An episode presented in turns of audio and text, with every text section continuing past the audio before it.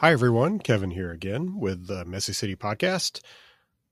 Pleasure to be talking with you all, and uh, I'm going to try enough or another effort here at uh, covering a couple of topics just uh, on my own and uh, and bring you up to date on, on some things that are happening and, I, and that I'm observing. The the main thing uh, I wanted to get to today, the primary topic, was uh, an article that I came across uh, this last week that was that was really interesting.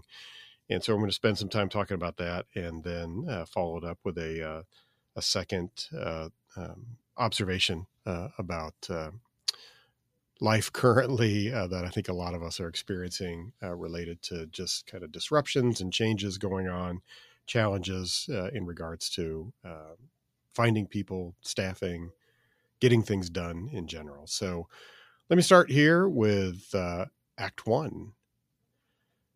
So one of the uh, bloggers that I've been reading for a long time uh, is a is a guy that I'm sure many of you have heard of called Mister Money Mustache. Um, his actual name is Pete. He lives in Longmont, Colorado.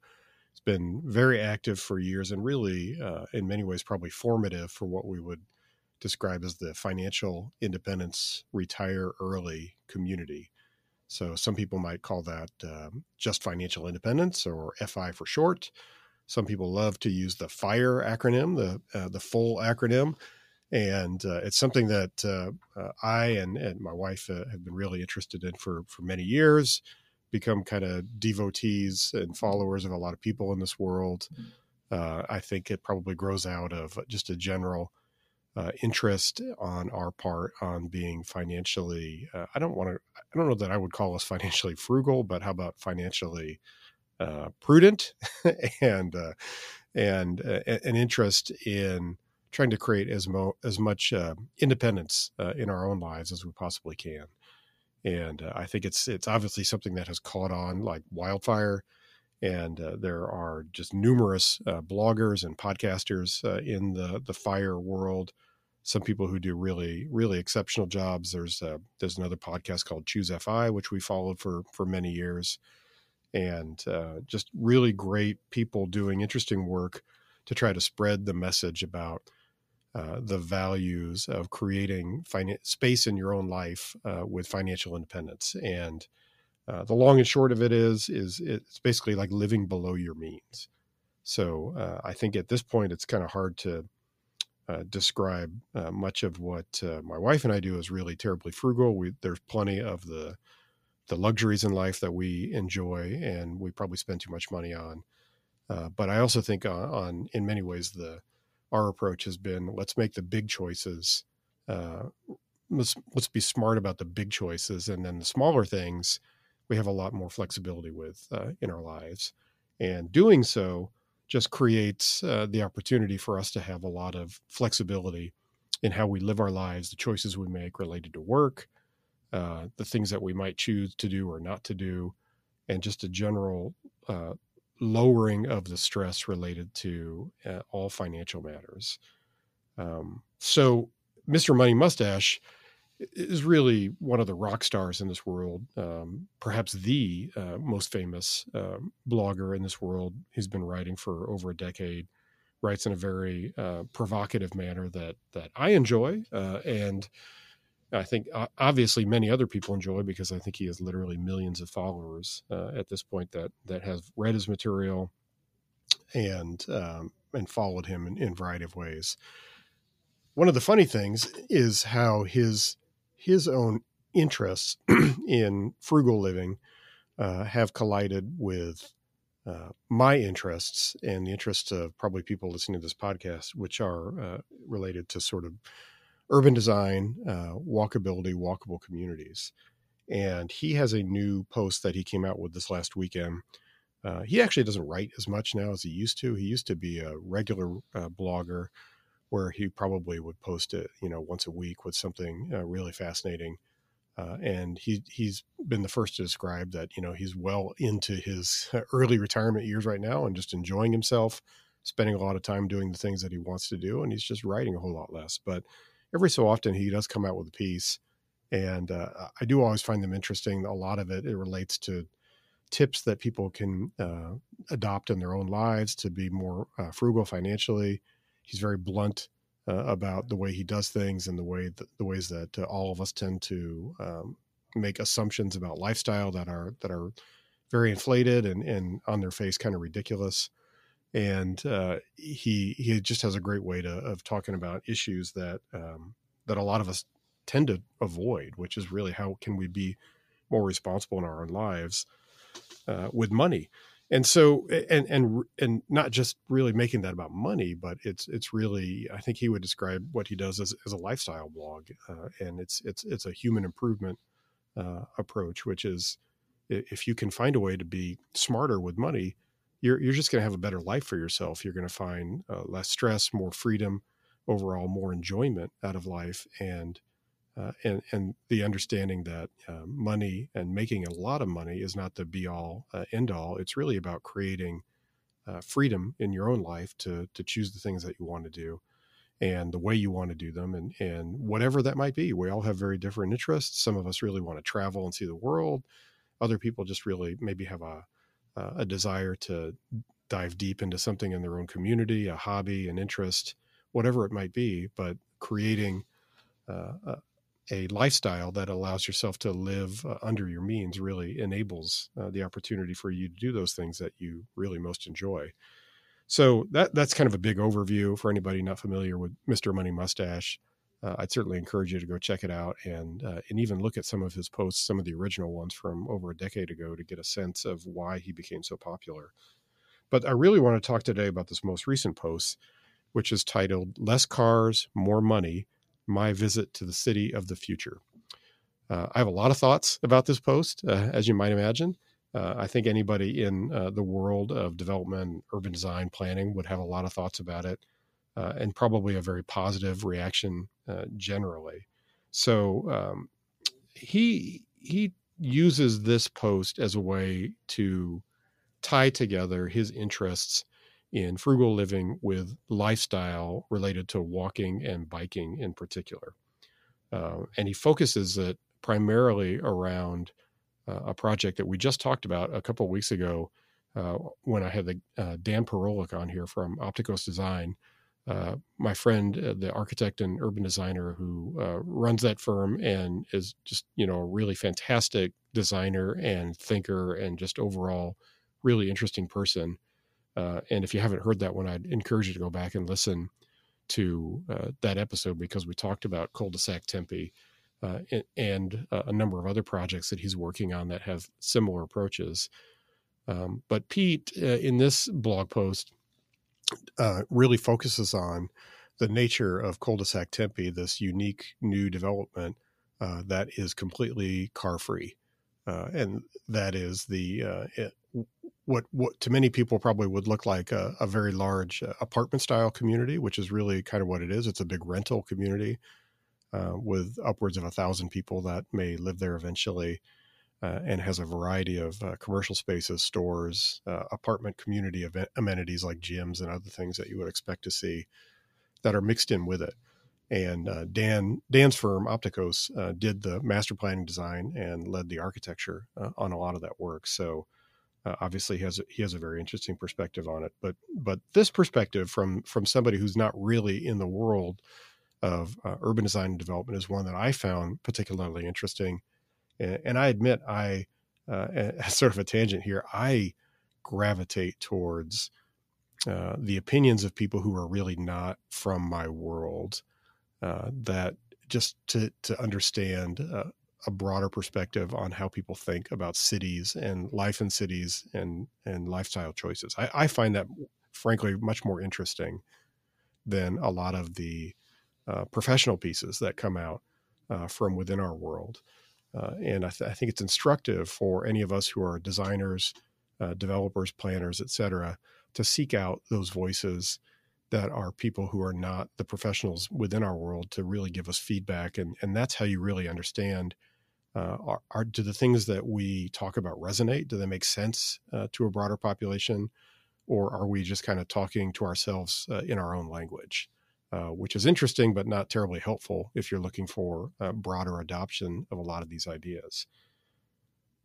So in this blog post, uh, he raves about Culdesac Tempe uh, and talks a lot about the um, the excuse me, the incredible benefits uh, from a lifestyle standpoint and from a uh, financial standpoint of living uh, in a community uh, where you really don't need a car. Uh, I've written about this a little bit before in the past. Really combines uh, two areas that that I have focused on in my own life that uh, I have seen really pay off uh, very well, just from an enjoyability standpoint, but also financial, which is uh, I talked about how you can combine house hacking, uh, which is the the notion that you can, uh, instead of just purchasing a single family house, as most people do, and uh, considering that like a piggy bank, Uh, for your future, that uh, is a forced savings account that will create wealth for you over time. And, and, and hopefully that will, in many cases it will, if you're smart about it, but looking uh, instead to leverage that mortgage that you might have as a way to create some other income uh, on that property. So that might be like a carriage house that you, or a granny flat that you might have uh, on the property. Maybe it's a, a room in the basement uh, or the attic that you rent out. Maybe it's a duplex, a triplex, uh, a fourplex, something like that, where you can buy in it, live in it, and rent out other spaces. But using that that leverage you're going to to undertake by by going through the process of getting a mortgage, instead of that having just be an expense uh, on your monthly uh, uh, on your monthly sheet of, of things that you have to pay for, Uh, but also looking for that maybe as an income opportunity uh, and a way to even build more equity and wealth over time. So there's been a lot written about house hacking. I've I've I've done my fair share of it. There there are books about it now.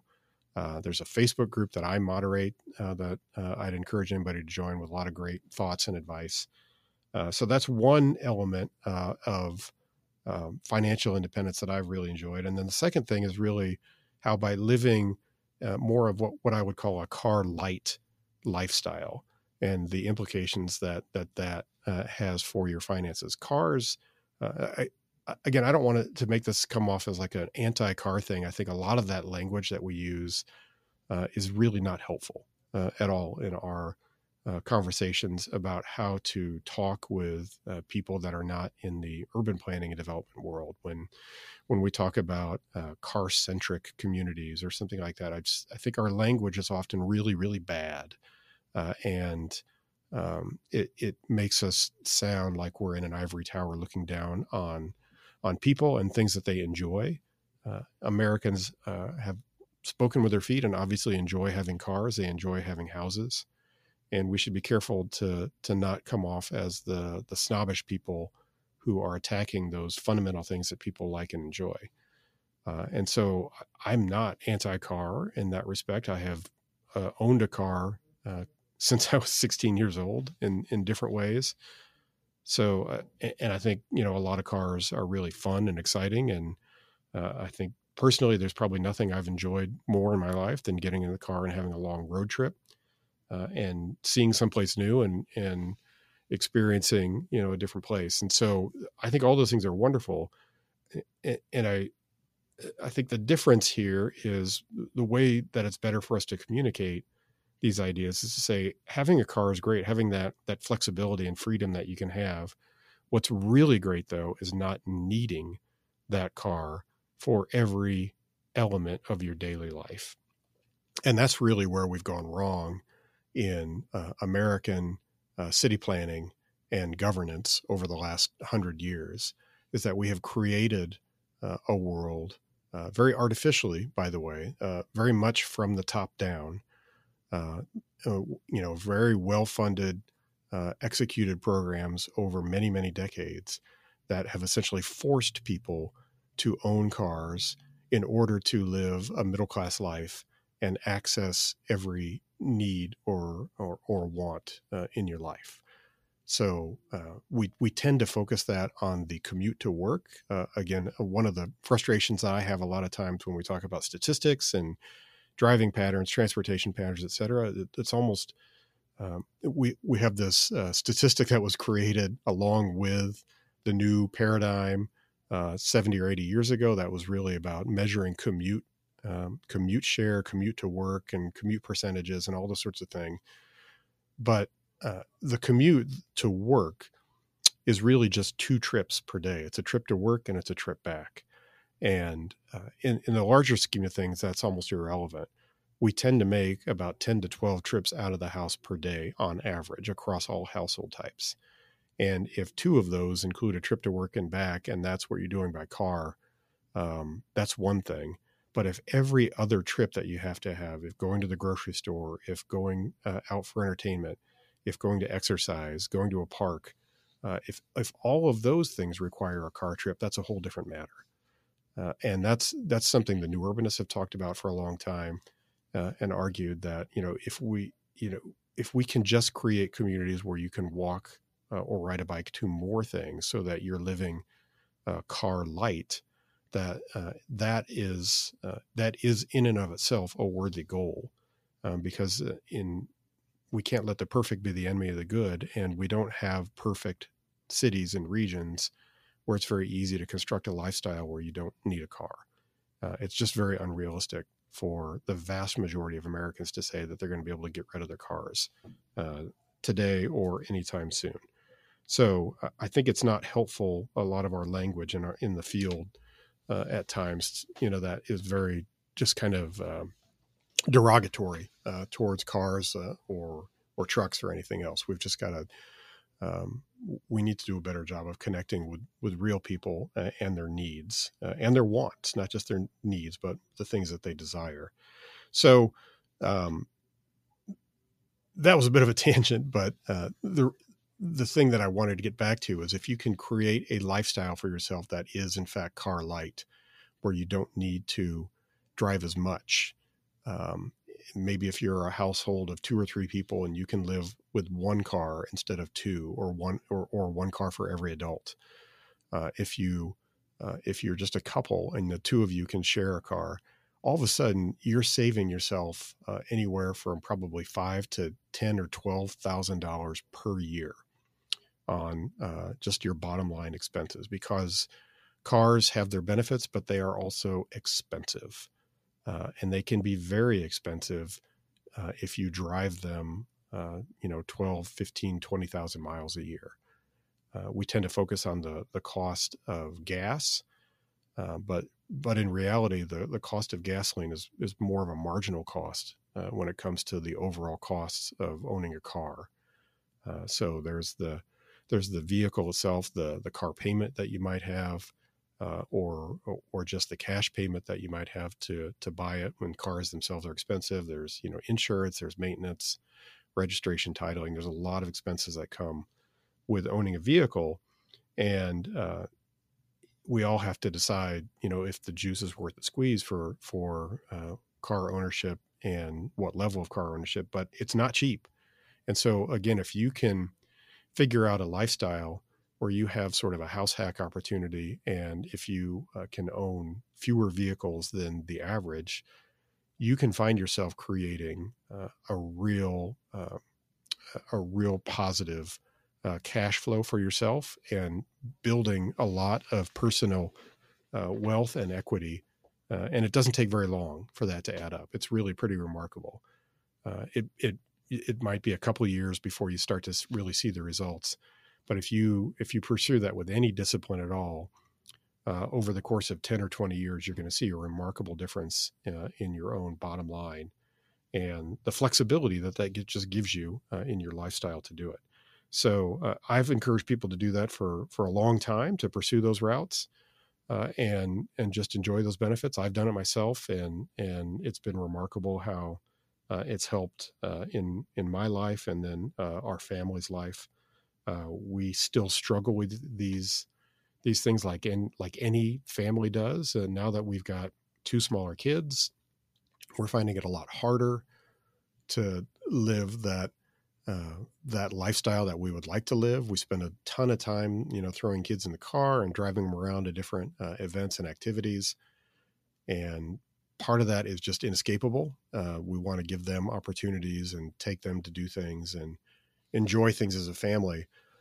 Uh, so, you know, we live in the here and now. No matter what we what we may want to do or what we may like to do, we we live in the reality that we uh, that we inhabit.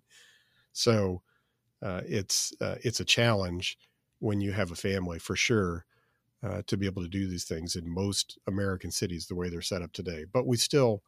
we're still able to do a number of things, um, you know, with, with a car light uh, approach that has worked pretty well for us. So um, it, it's a, it can be a struggle depending on what your particular circumstances are, but I still encourage everybody to think about it, to pursue it as much as you can, because the benefits are incredible.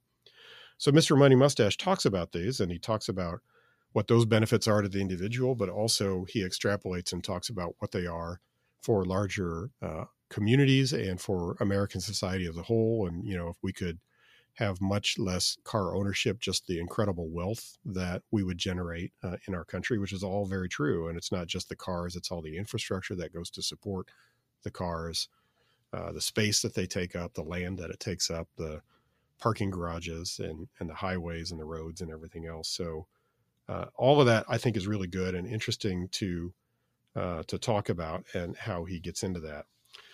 And then he talks a, a fair amount about uh, Culdesac uh, Tempe and just the notion of car-free places. So this is where I wanted to bring it back a little bit and this, talk about the notion of, of car-free uh, environments.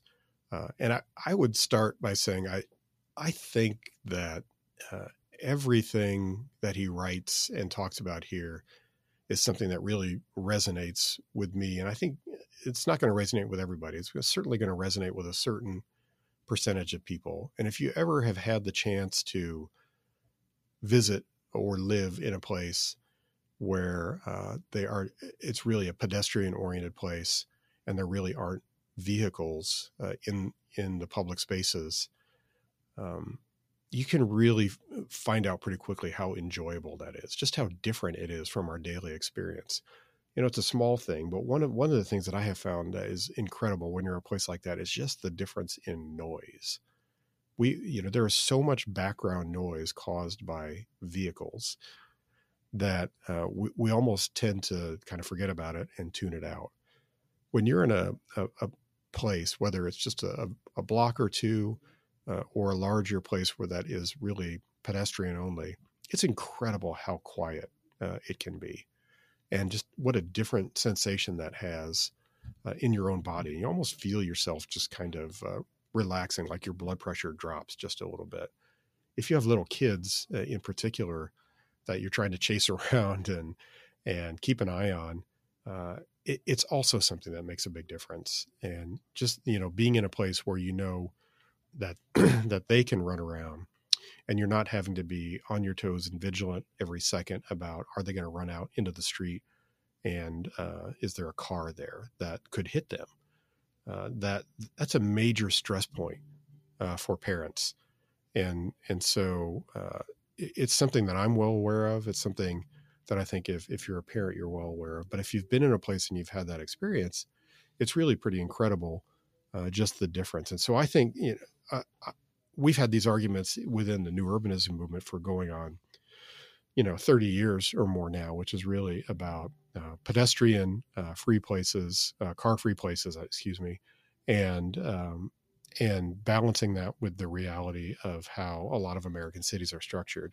And I think it's absolutely true that these pedestrian only spaces are the apex of the human experience. If you're really going to focus on what is great for human beings, there is no better uh, space to be in that is um, in a community than a place where you just walk around and you don't have to worry uh, or deal with vehicles very much. It's just far superior to any other kind of environment. Even, even a good old fashioned American Main Street, which can be wonderful.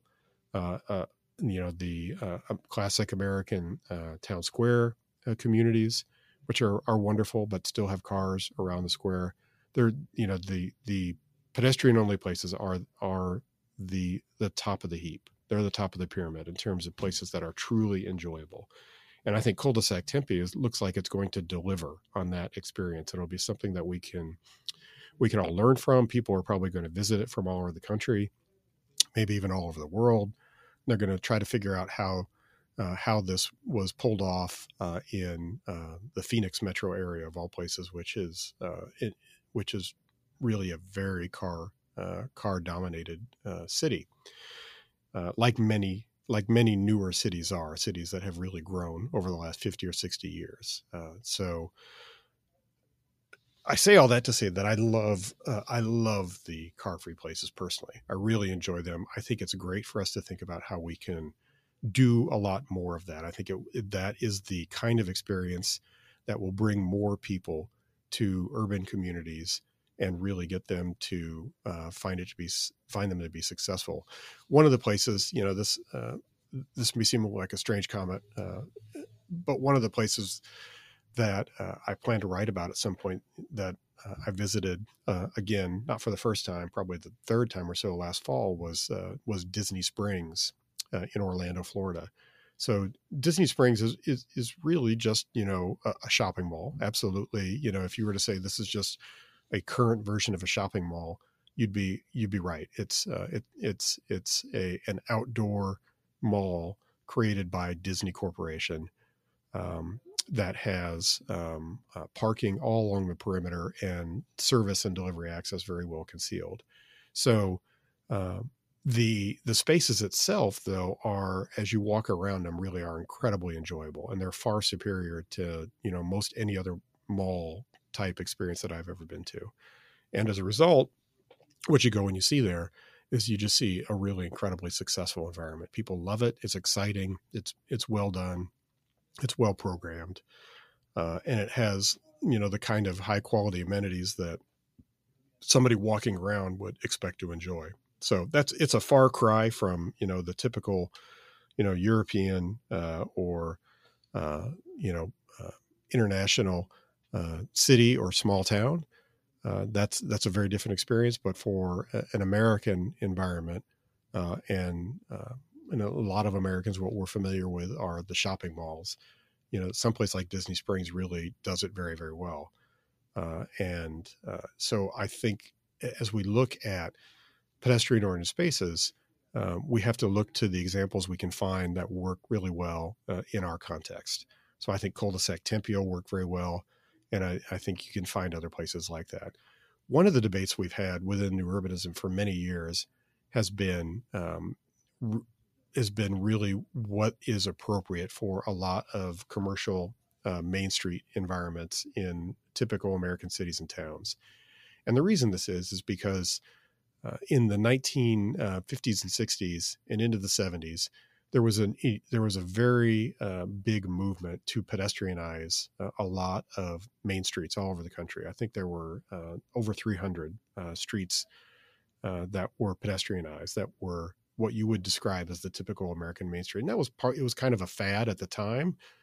Uh, and it was also a reaction to um, what was going on with the in, increased driving, uh, increased amount of cars that were going on everywhere, and more and more suburbanization that was happening. And it was felt by a lot of planners at the time, if we can just create these really nice pedestrian spaces, these pedestrian malls in cities, then that will be the thing that uh, makes them competitive and keeps them from declining.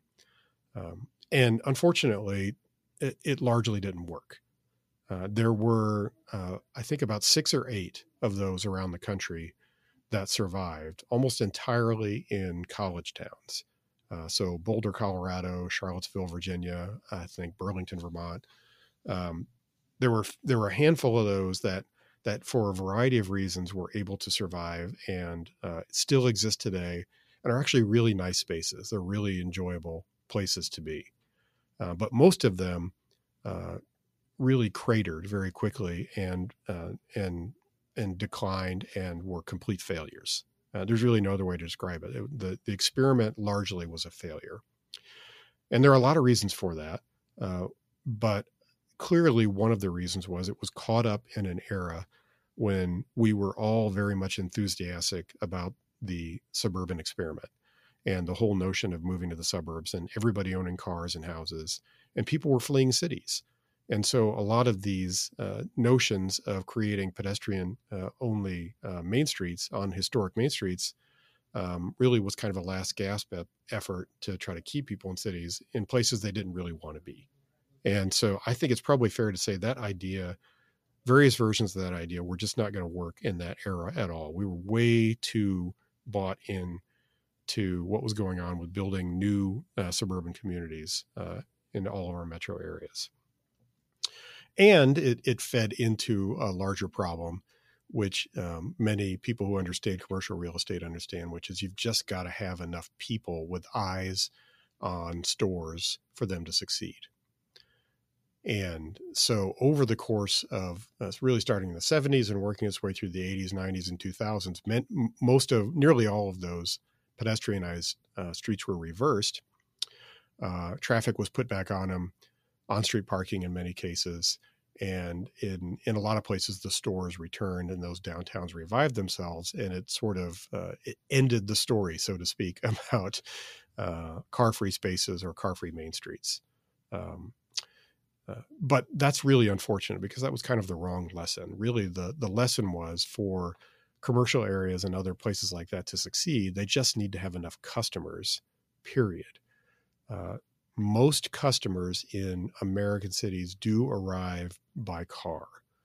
And so, especially in smaller communities and places that don't have a lot of people living them in them or population density, you need that car traffic to have eyes on the stores so people know what businesses are there, where they can park, what, what they can stop and, and purchase, et cetera. Um, but in other communities that did have enough uh, sort of a, I guess you could say a captured population of people on foot, they actually worked and they worked and they worked well.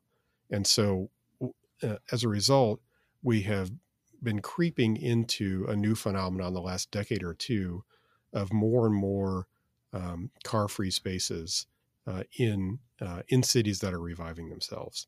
These typically tend to be pretty small at first. Some of them are like a block long, or maybe they're an alley uh, connecting spaces. Uh, you know, the, there's a variety of them all over the country. And and I think there's great hope in that. There's there's great hope that with more interest in urban living, we can see more car-free spaces happening. Uh, I would personally love that. I think most people would really enjoy that. If you can judge by their popularity, you can see these working really well, especially when they are populated with um, uh, entertainment or food and drink uses. They tend to be much more successful. So there has been this kind of rethinking in the last decade or two of the appropriateness of car-free spaces in American cities. And uh, I hope that continues. I think we're going to see more of it uh, over time. I do just want to, everybody to understand and caution that we we did go through an experiment that failed pretty badly. And there's a lot of hangover from that. And there were reasons those places failed. And as we embrace new uh, pedestrian-oriented opportunities, we've got to understand those failures and, and solve for them uh, so that we don't experience the same level of problem that we had in, in a previous era. And that really kind of goes to, a, to the next thought really about uh, this piece and, uh, and this notion. We, we have this... Um, We have this history in our country of of building new experimental communities uh, that um, embrace maybe what you might call a sort of a utopian uh, approach to city building. And uh, I, th- I actually think that's a great part of American history, this this notion that we can and we do just go out and build new places, new communities, and we see what we learn from those. And often what happens is Uh, we learn important things from those that we apply back in other communities all over the country. Uh, in recent years, uh, examples of that include, you know, a lot of the new urbanist uh, traditional neighborhood communities, such as Seaside, Florida, which is really uh, the most famous, Celebration, Florida, which the Disney Corporation built, where literally millions of people have visited those places and then taken lessons back to their own community and applied them. And so I think there's this great tr- tr- tradition of that, and Mister Money Mustache alludes to that notion with Culdesac Tempe and some of the other wishes and desires that the corporation has for future communities. So I actually think that's a great thing. I love it. I think we should keep doing that. I also want us to be mindful of the fact, though, that, you know, ninety percent or more of the work that is needed and is going to happen are in the thousands and thousands of existing communities uh, ar- around the country. Uh, we are all not going to just pick up and live in new utopian Uh, communities, whatever they might be, uh, whether they're, um, you know, in the desert somewhere or uh, off in the woods somewhere uh, on a beach, it doesn't matter. Um, you know, the the vast majority of what will exist physically fifty years from now already exists today. Uh, and the the interesting work, uh, the work that I would encourage everybody to think about is how can what can they learn from us, some of these new experimental places that they can apply uh, in their own community today. And I think when it comes to this notion of creating places that are more um, car-free, places that are great for biking, uh, there's a lot of that that is actually uh, easier than we think. Uh, but it just takes uh, a, a willingness to try things and do things, uh, and a willingness to also take uh, incremental steps along the way. I'll give you an example. Here in Kansas City, one of our uh, m- more vibrant um, urban neighborhoods is a neighborhood called the River Market. So it's just north of downtown, uh, obviously near the Missouri River. Uh, market is in the name because it has our city market in it, which is a really a wonderful uh, farmer's market uh, that uh, is is quite busy throughout all of the spring, summer, and fall months. And uh, that uh, that neighborhood has gradually repopulated and developed over the last, uh, say, thirty years, and it's becoming a really nice walkable place, and there's more development happening there. It also happens to have our streetcar that runs through it and makes a loop through the area. So uh, I have a habit often of going down on market Saturdays. Uh, sometimes I'll take the kids and, you know, it's just really kind of fun. Hop on the streetcar. We go walk around. Uh, it's a really enjoyable experience.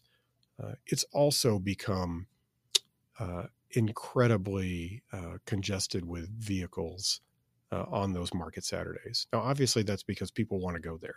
They're coming there from all over the metro area. They're looking for places to park. Uh, they're buying things. They're driving off, and, and that's that's all fine.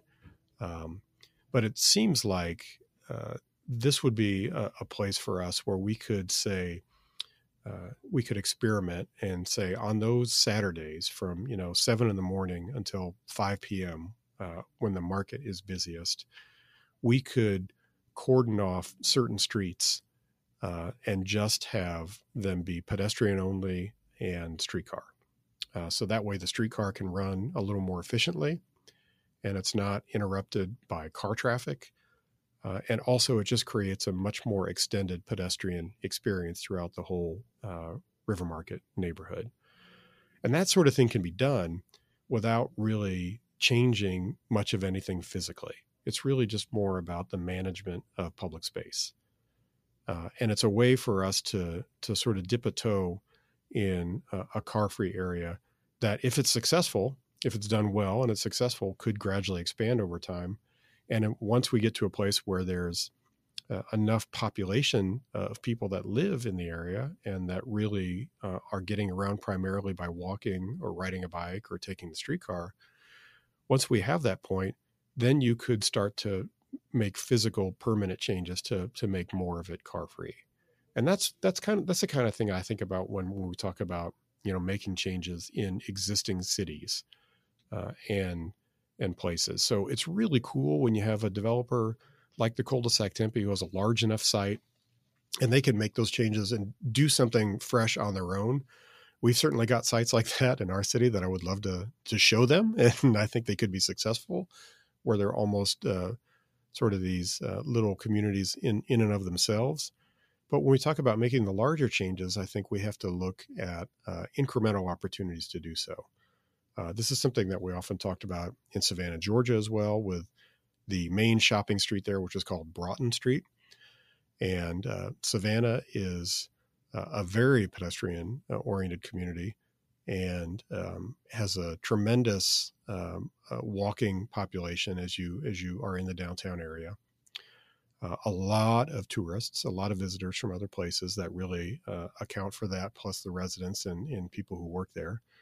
And it seemed like there was an opportunity to look at uh, Broughton Street, uh, at least maybe a portion of it, as potentially potentially being a car-free zone. And there's a lot of discussion about that. Uh, and and I think we we sometimes make this mistake of taking the maximalist approach, that in order for this thing to be successful, we have to take the the entire length of certain street and we just close it off permanently and we just go and we do it.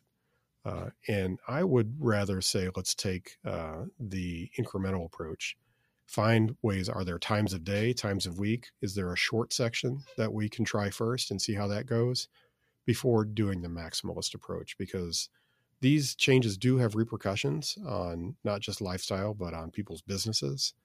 Uh, and I think we, we need, need to weigh carefully in those things. So uh, once again, I love all the experimentation. I love it when we have a developer who takes a vision like that with Culdesac Tempe and does something. But I also just want everybody to be really careful, because it can kind of wade into utopianism pretty quickly.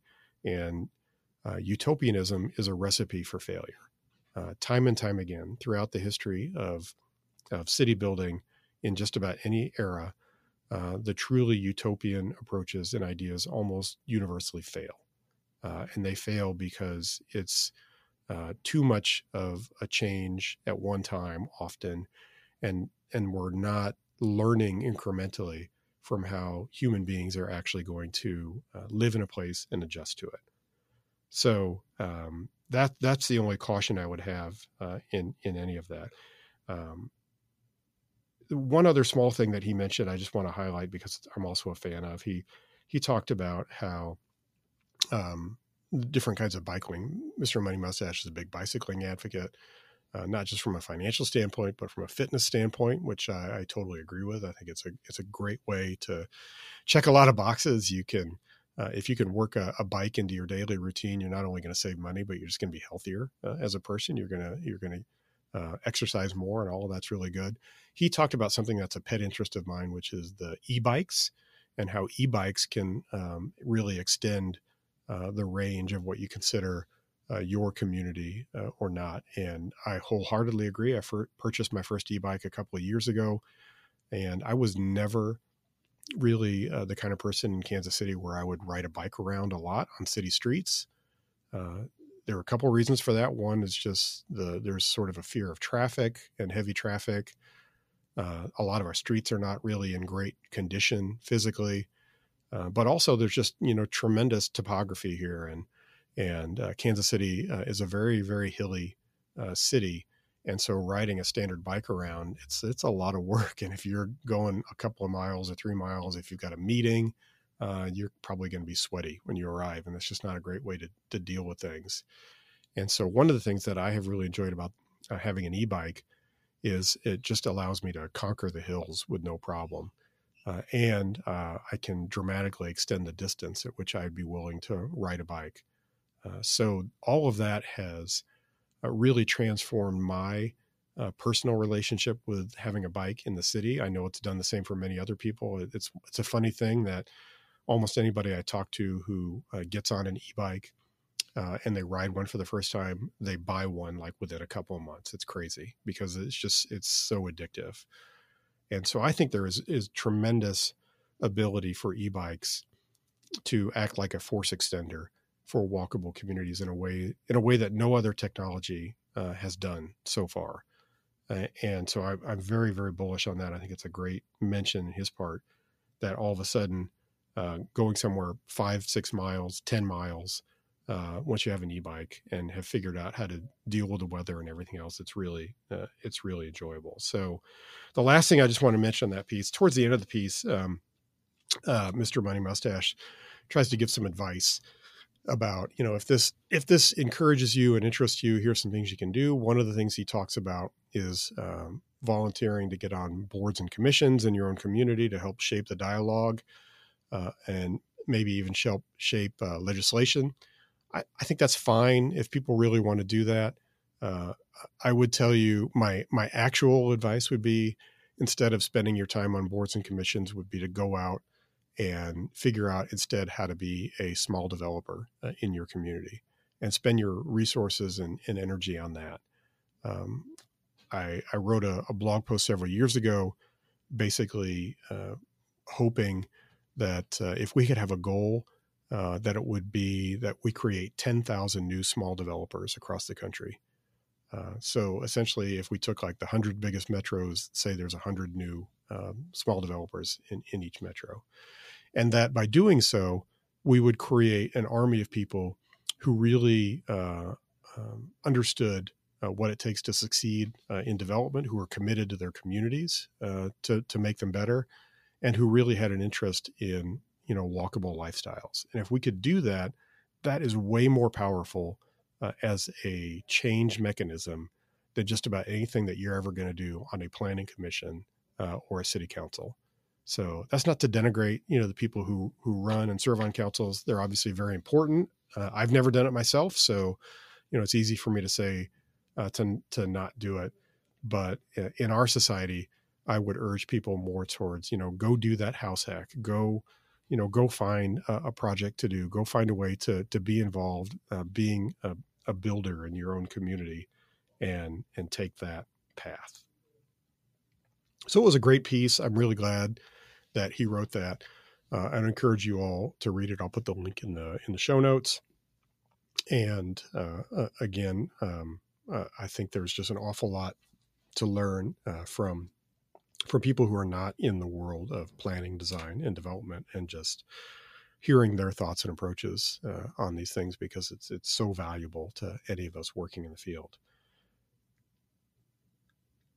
Before I jump to the next story, I just want to throw a quick uh, shameless plug in here that if you're enjoying the podcast, please do uh, follow it, like it, share it with others. And if you have the opportunity, leave a, leave a review. Reviews on Apple Podcasts or any of your favorite podcast sites really help in terms of getting the word out about this. So I've really enjoyed taking this uh, project on so far.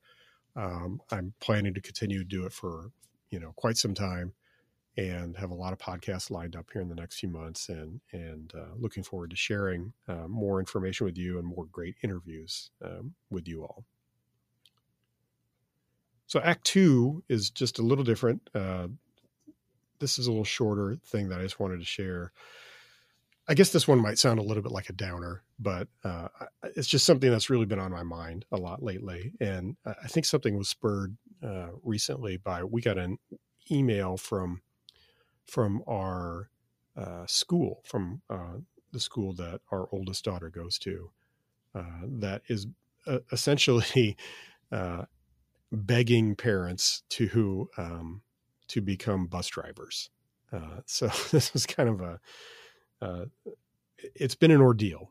Uh, our kids don't ride the bus uh, right now. They may at some point. I rode the bus when I was a kid to elementary school and uh, junior high school, and then high school for a little while.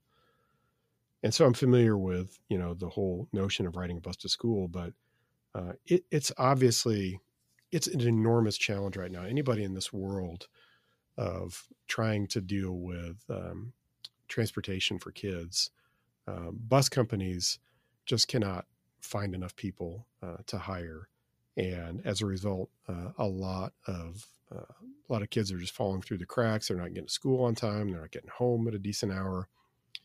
Uh, it's just a, it's, it's a mess. There's really no other way to say it. It's, it's, it's unlike anything that I think school administrators have had to deal with uh, in ever, perhaps. Uh, so it, it's a crazy situation. And, and it just kind of, you know, to me, it's an indicator of something that's going on, you know, in the broader society.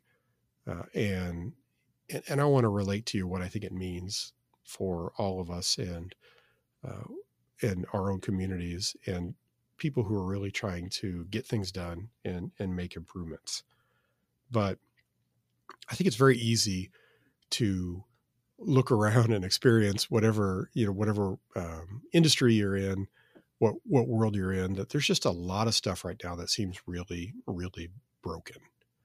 Um, there's a lot of people who seem very broken. Uh, we have been through a tumultuous uh, time period, um, and um, it, it's been stressful. Uh, it has uh, burned a lot of people out. Uh, it has, uh, it, you know, I think it's just deeply affected the attitudes that a lot of people to have towards work, towards life, towards what's important. And that's good. Those are good things. It's good to reflect on those and, and have an attitude, but it's also driven. We've had a lot of people who have uh, been driven or have taken themselves out of the workforce. Um, I mean, we literally have millions of fewer people in the workforce today than we did um, in January twenty twenty. Um, and there's a lot of reasons for that. Uh, there are uh, uh, there are millions more people um, uh, who just decided they don't want to work the same or work as much anymore. Uh, there's a lot of the baby boomer g- generation that is retiring in large numbers, uh, which has been predicted for years, uh, and uh, but seems to have finally really kicked in starting in twenty twenty. Um, there are a lot more people on disability than there used to be. Uh, I think I read something recently where over the last ten or fifteen years, it's it's around a million people that have died from drug overdoses uh, in the United States. And uh, those are people uh, almost entirely who are working age people. That's a lot of people to lose from the workforce uh, that would fill a whole variety of jobs uh, that every industry that I talk to is looking for. You know, it, it's incredible how across the board now, no matter what the business is, um, I find that people are trying to hire people and can't just can't find them. Uh, I'm experiencing this in in the job that I have managing uh, Midtown K C now. We manage two community improvement districts, uh, which are clean and safe programs. Uh, some states call them business improvement districts. In Missouri, they're community improvement districts or C I Ds. And uh, we hire uh, a, we hire people to do our clean and safe programs. And it is a struggle uh, unlike anything that we have ever seen to attract and retain uh, staff people. And we've done like everybody else has done. We've raised our uh, salaries. We've increased benefits. Uh, we've done all of the typical things at this point that you would um, advise a business to do to try to find and, and keep uh, people.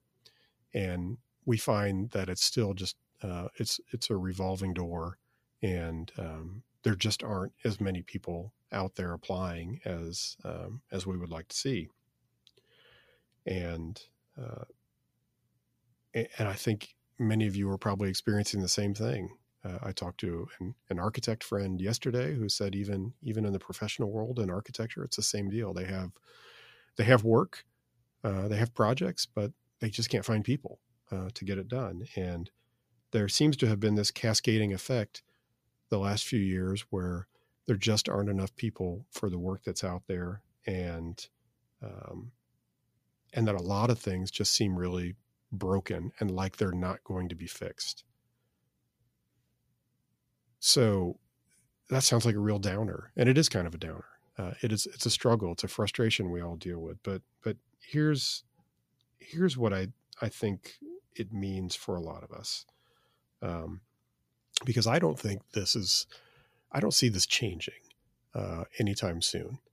Um, The only way it really might change quickly would be is if there was uh, something really bad that would happen, like an economic collapse.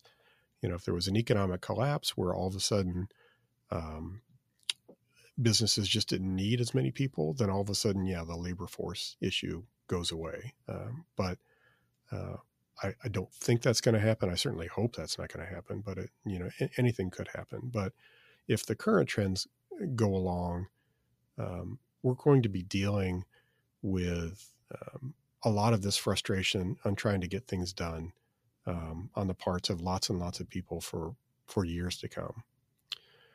And what what I hear and in, in, in what I see from a lot of discussions with people is just we're going to be in a period of there's going to be just a lot more uh, D I Y for all of us, a lot more do-it-yourself. Uh, we had a... Uh, one of our annual uh, meetings uh, last year uh, of our Midtown Kansas City groups to talk about what's on people's minds and their, their own priorities. And every one of the groups basically decided that if it's something that they want to have done, which they might usually rely on a third party to do, that they're going to have to do it themselves. So neighborhoods are reinstituting neighborhood watch groups, um, which really haven't been in place for probably thirty years. That used to be really common in the in the nineteen eighties and into the nineties. Haven't really been common since then. Um, but neighbors maybe taking um, security measures a little bit more into their own hands by uh, doing doing some of those efforts.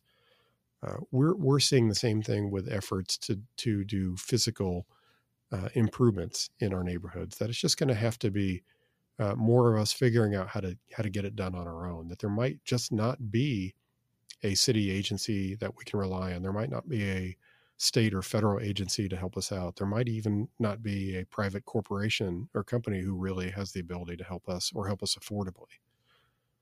So I think we're in an era where we're going to see a lot more uh, D I Y, a lot more of taking local uh, ownership of whatever needs to be done, that there is not some, we're not going to be able to rely on any kind of distant saviors, whether it's private or public sector, to solve our issues. It's really going to have to be us.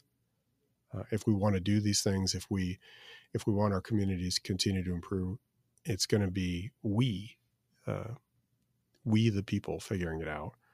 And uh, I think that's, I think that's okay. I think that's a good thing. I think it's going to drive a lot more locally oriented, good ideas, a lot more innovation. Um, but Uh, I think that's just the reality that we're in today. And so uh, in a certain sense, that ties back to the commentary in the first article, which is figure out how to take uh, ownership of your own situation, of your own financial situation. Um, figure out how to be involved in, in your community. Um, as, as we discussed with Monty Anderson and Bernice Radel recently, figure out how to be your own community-oriented developer. It may not be as hard to do as you think it is. Learn from the others who've taken those steps along the way. But I don't think we're we're going to suddenly flip a switch and all of a sudden um, there's going to be all these people out there ready to help us, uh, who are ready to pitch in and do the work uh, that we would like to have done. So now's a good time to think about how can we be the ones who do that. Uh, we all have our own priorities and stresses and, and in our lives and things that we want to get done. But uh, this is this is not the time period now where I think all of a sudden we can trust that uh, there are these other capable uh, agencies, institutions, corporations out there who can really execute for us. Uh, we need to own whatever is it is that we want to do. That's all I have for you today. Again, if you enjoy the podcast, please like, follow, and share it with others. I'll be back with you next week with a new episode. And thank you for following the Messy City.